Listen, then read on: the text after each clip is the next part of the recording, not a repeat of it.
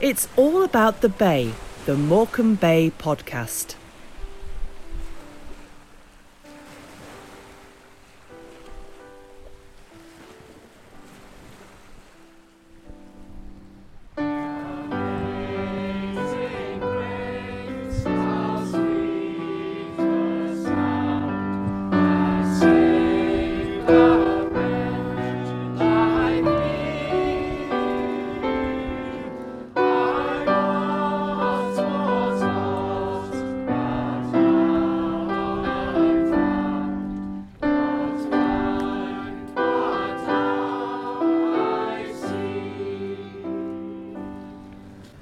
A night much worse than this, it was arranged that a group of Chinese workers would be paid £5 per 25 kilograms of cockles.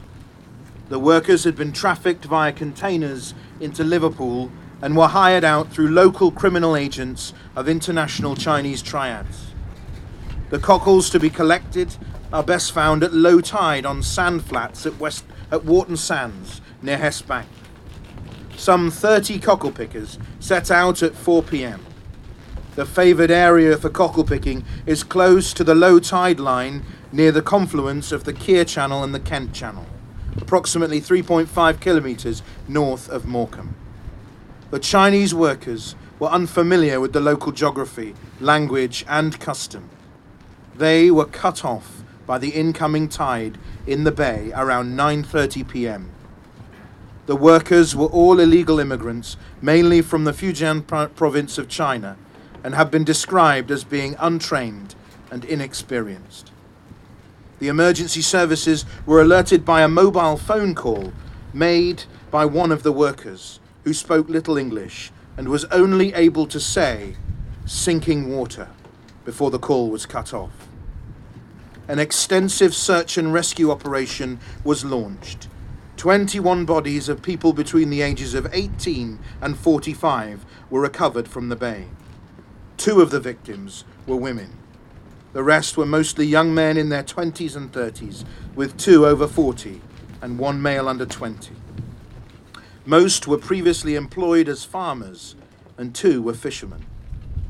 All the bodies were found between the cockling area and shore, indicating that most had attempted to swim but had been overcome by hypothermia. Four died after the truck they used to reach the cockling area became overwhelmed by water. A further two were believed to have been with those drowned, with remains of one found in 2010. At the hearing, British cocklers returning to shore on the same evening were reported to have attempted to warn the Chinese group by tapping their watches and trying to speak with them. A survivor testified that the leader of the group had made a mistake about the time of the tides. Fourteen other members of the group are reported to have made it to safety on the shore, making 15 survivors in total, leaving 23 dead and lost. On the morning it happened, it was totally unbelievable. Everybody I spoke to was, was just in shock and sympathy with the poor people that had died. It's still fresh with me now, so we've turned up as a mark of respect to commemorate them tonight. Trafficking of, of people to do menial tasks for little pay is still going on, not only in this country but throughout the world, and we need our politicians to really make a mark and stand up and, and say this is not, not on.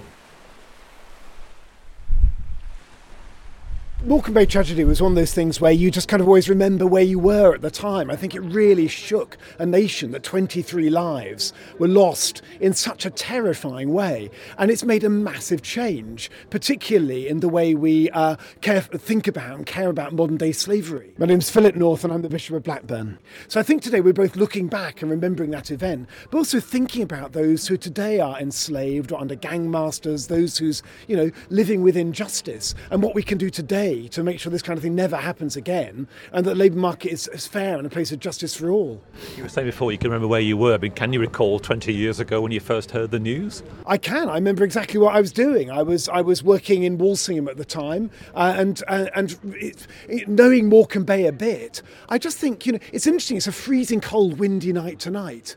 And you just imagine the, the water raising around you in this terrible cold. It's hard to think of a worse way to lose your life. And I think really that's really what captured people's imaginations. And then, of course, uncovering these secret lives of people trafficked from abroad, um, brought to work for a pittance in these terrible conditions. I just think it really shook people, that kind of thing, which you associate with Victorian times, was happening today in the United Kingdom. I'm just going to read the uh, people who, yeah, these 23 people who died. OK，呃，余辉、陈木玉、郭念珠、林之芳、许玉华、吴家珍、吴洪刚、谢小文、林国华、郭炳龙。周顺桥、林国新、曹操呃坤、郭长毛、杨天荣、林丽水、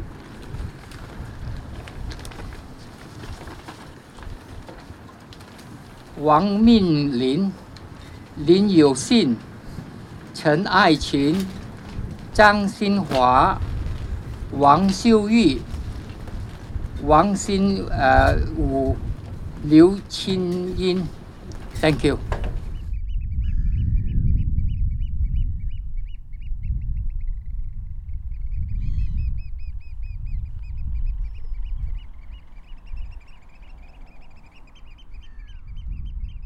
I think this is very good. A lot of people turn out, you know, despite this uh, cold weather, so people have a very warm heart. I think this event have a big impact on the local community. Do the community realise you know, and appreciate that there has been this kind of interest in, in what happened 20 years ago? Do they understand that people are still I think yeah, concerned? people be following because every now and then they have event to commemorate the these past things, and also never has such a big accident happen. You know, even though they have a, a quicksand, every now and then they have small event as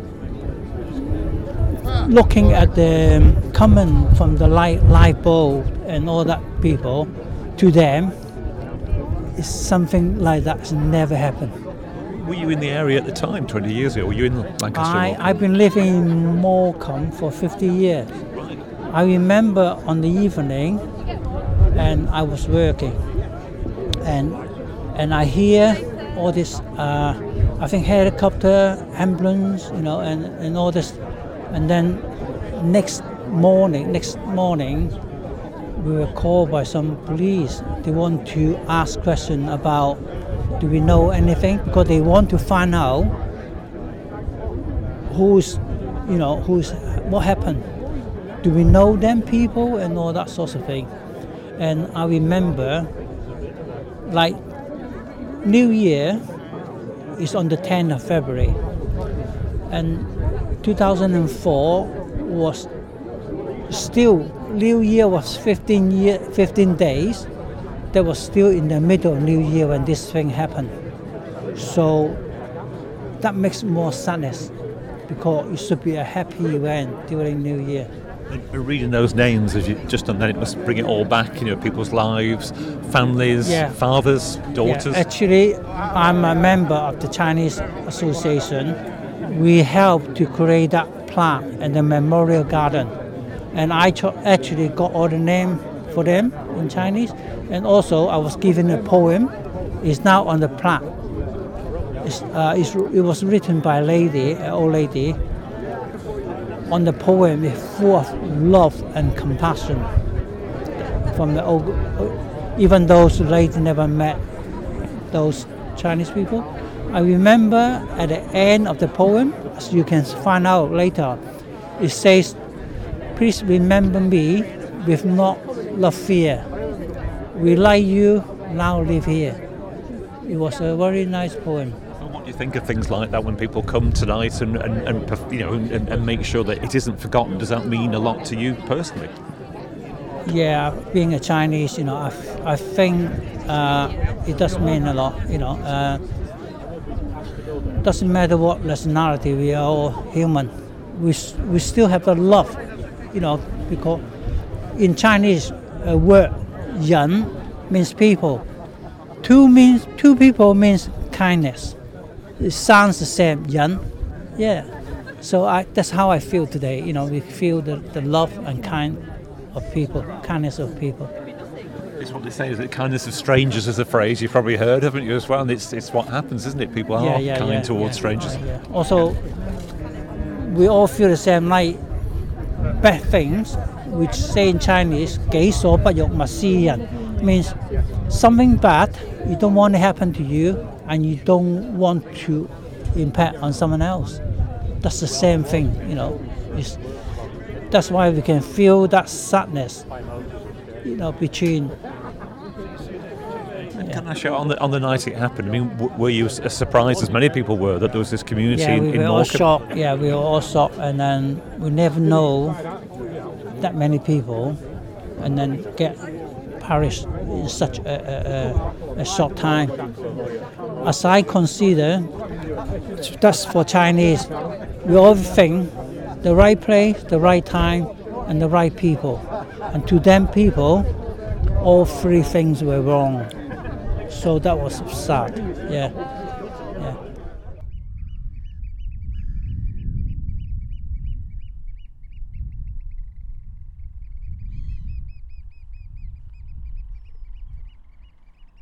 Turner. So you're now the what the operation? I'm the operation manager here at Morecambe Lifeboat Station, but at the time I was one of the helmsmen uh, on the crew of the night of the cockling disaster. Can you remember when you were called out? Around about nine o'clock at night, the pages were activated. We came down to the station as we would normally. Got changed. It was a really, it was a really windy night. A lot windier than tonight. Pitch black, and we were initially called to three persons stuck out in the bay. Once we got launched and got out there, we soon found out there was more than three, and it was going to be multiple casualties. We had a couple of RAF Sea Kings up, and I think the police helicopter up. I can't remember what times they were up, but they certainly were up at one point. And then they spotted uh, an object and asked us to go and investigate, and that was the uh, the surviving casualty. We then continued them for the rest of the evening into late morning, and then um, as it started getting light and the tide had dropped off, the only way I can describe it looked like a plane crash. We then seen bodies all over the all over the sands, uh, uh, and then it became a recovery po- process. Uh, so it was very very upsetting.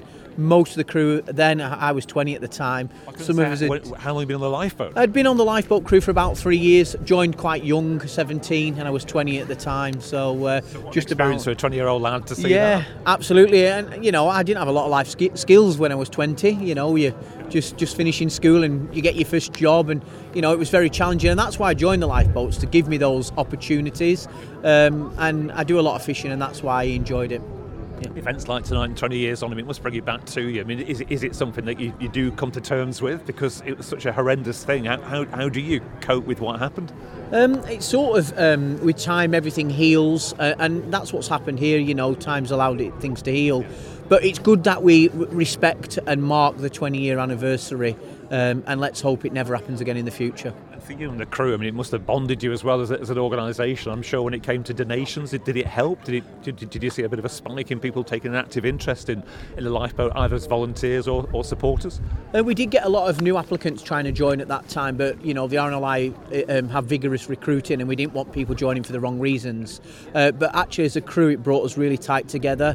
Uh, Twenty years ago, counselling things like that were frowned upon, where now it's an open service, and the RNLI do some phenomenal work to make sure the crews are safe. Um, but back then, you know, it, we, you just didn't really want to open up. So the only way you did it was with your colleagues around you, those who had experienced exactly what you had experienced, uh, and we managed to get through it together. A lot of people, certainly my children, they weren't born 20 years ago, and there's one picture that I always show them is where I've got my hand around the only life surviving casualty. Um, from the police helicopter, it's all over the media. That picture, um, so it's a proud moment, and the kids can then, you know, be proud really of the father. We hold stillness together, standing against what this disaster shed light onto. Those invisible faces of those trapped in modern slavery. We stand here in sorrow and in anger that this still goes on today. And we hold stillness in protest. This should not be.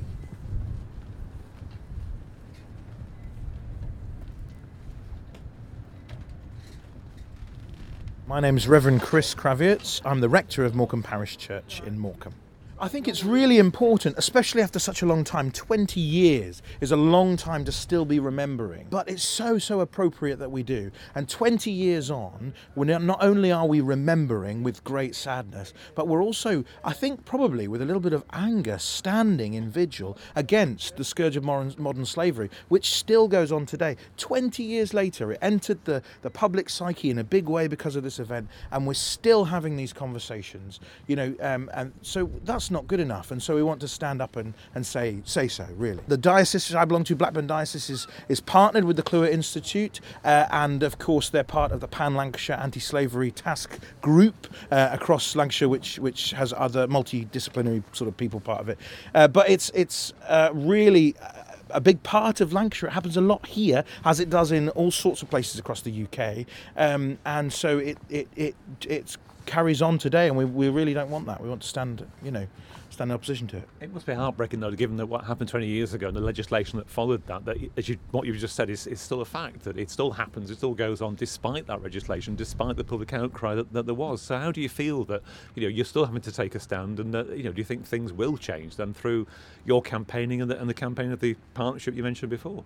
You know, I think it's not straightforward um, because I think really the key issue is the dehumanizing of other people. I really think that modern slavery and some of the conversations we're having about immigration at the moment as a nation are really shining a light that there are some people who remain unseen and we're okay with that. Well, we're not okay with that. People are people, they are human beings, and as soon as we start seeing people, other people, as human beings, things will change. But we often need to be reminded. We get very dug into ourselves, and so it's really important uh, 20 years on uh, and, and probably into the future to keep reminding people that, that as soon as you dehumanize folk, uh, they, they, they become less in some way, and things like this will go on. Uh, not just modern slavery, but treating others as, as second class or as though they don't matter. And, uh, and thankfully, um, uh, I'm part of an organization, the church, that really wants to stand up and say, no, people are people, they're human beings, uh, and they are of worth and note, and we should take notice. I remember at the time, so going back 20 years, that people in Morecambe, I'm from Morecambe, you know, people I grew up and went to school with didn't even know there was a Chinese community living, you know, within the West End of Morecambe, you know. So even that, it was a, a bit of a shock. So do you think that even as we're talking now today, in 2024, there are people in a place like Morecambe like you say, being ignored and, and, and, the undercurrent, if you like, or the, or the kind of unseen, as you mentioned, you know, which is still happening today. Absolutely, this is not a new problem, and it's not going away, uh, uh, you know, very easily because it is those things behind closed doors. It's those people who are in groups in secret, uh, in rooms, uh, all piled up together without others knowing about it. It's that, it, again, it's that dehumanizing and uh, and pushing people to the back and not noticing. And so our role, actually, uh, as Christians or as people, is to notice those people who go unnoticed, is to spot and to say, hang on, is that right? What do I think about that? Uh, and and that that's really the beginning of the change, I think. And the campaign itself, I imagine politicians will have to be involved as well. You get people listening to you. The campaign itself is underway. Are you getting a, a sense that the government and others are taking you seriously? Um, I really think the government um, uh, are, are are um, that's a really good question. I think I think the latest news from the government uh, is quite troubling. So Patel uh, and um, uh, the, the, announcing that uh, the church is actually responsible for uh, for some people immigrate uh, immigrated to this country, and uh, we're somehow easily letting them become Christians. Those comments in the news are just abhorrent to me. I mean, I remember David Cameron and the big the big society debate, and the church really stepped up uh, to try and fill the gap that was that local government and government left because of this big society move. And now we're being thrown under the bus for stepping in and seeing the unseen, humanizing the dehumanized. Uh, and frankly, I think it's an absolute uh, farce that the church should be made a scapegoat for a, for a, for a, for something immigration which is absolutely nothing to do with the church. All we're in the business of is humanizing those people who should be, you know, people are people, uh, and recognizing Jesus in them and inviting them to be part of that. And that's really all it is. Um, what, who they let in and don't let in, that's a government issue. I suppose the fact that you're here today as well, talking so, so obviously so such passion and conviction, the fact that the media are here to report what you're saying as well, this this event today, albeit a very sober event, do you think it'll help perhaps raise this issue again? People perhaps see this as, as closure in some way to what happened 20 years ago, but in a way it's not closure. If anything, it's kind of a reminder that things are still going on. Absolutely. I think um, 20 years, as I said, is a long time to remember something, and yet it's just as important now as it was then. Not only for those names and that horrible, tragic way that it happened, um, but also because it just goes on. It goes on. And actually, we've had enough. I think we really want to say this needs to change. What's happening? What's changing? Um, and, and, we need we need really to hold people to account. You know, the government and uh, what is happening? What are we doing? Um, could more be done? Um, you know, and we take responsibility too for that. You know, it's time for us to open our eyes. Part of it. Yeah, exactly. It's time for us to open our eyes. It's time for us to notice the unnoticed. It's time for us to recognise where we dehumanise others. Um, of course, it is. But there is a bigger conversation still to have, and so this door is very much not closed. This should not be. We call to you with hearts in pain for all in our world who suffer the horrors of modern slavery, for all who dream of a better life in another place, only to be trapped, tricked, and traded, for all those who labour, forced and unseen, to make our everyday possessions, for all who agonize for loved ones lost into this trade in human beings your Son came to bring good news to the poor and freedom for the oppressed. May we too be voices against oppression, channels of good news. May our eyes be opened wide to all who suffer in our midst, but out of sight. All this we pray to you, loving God, for whom no one is invisible. Amen.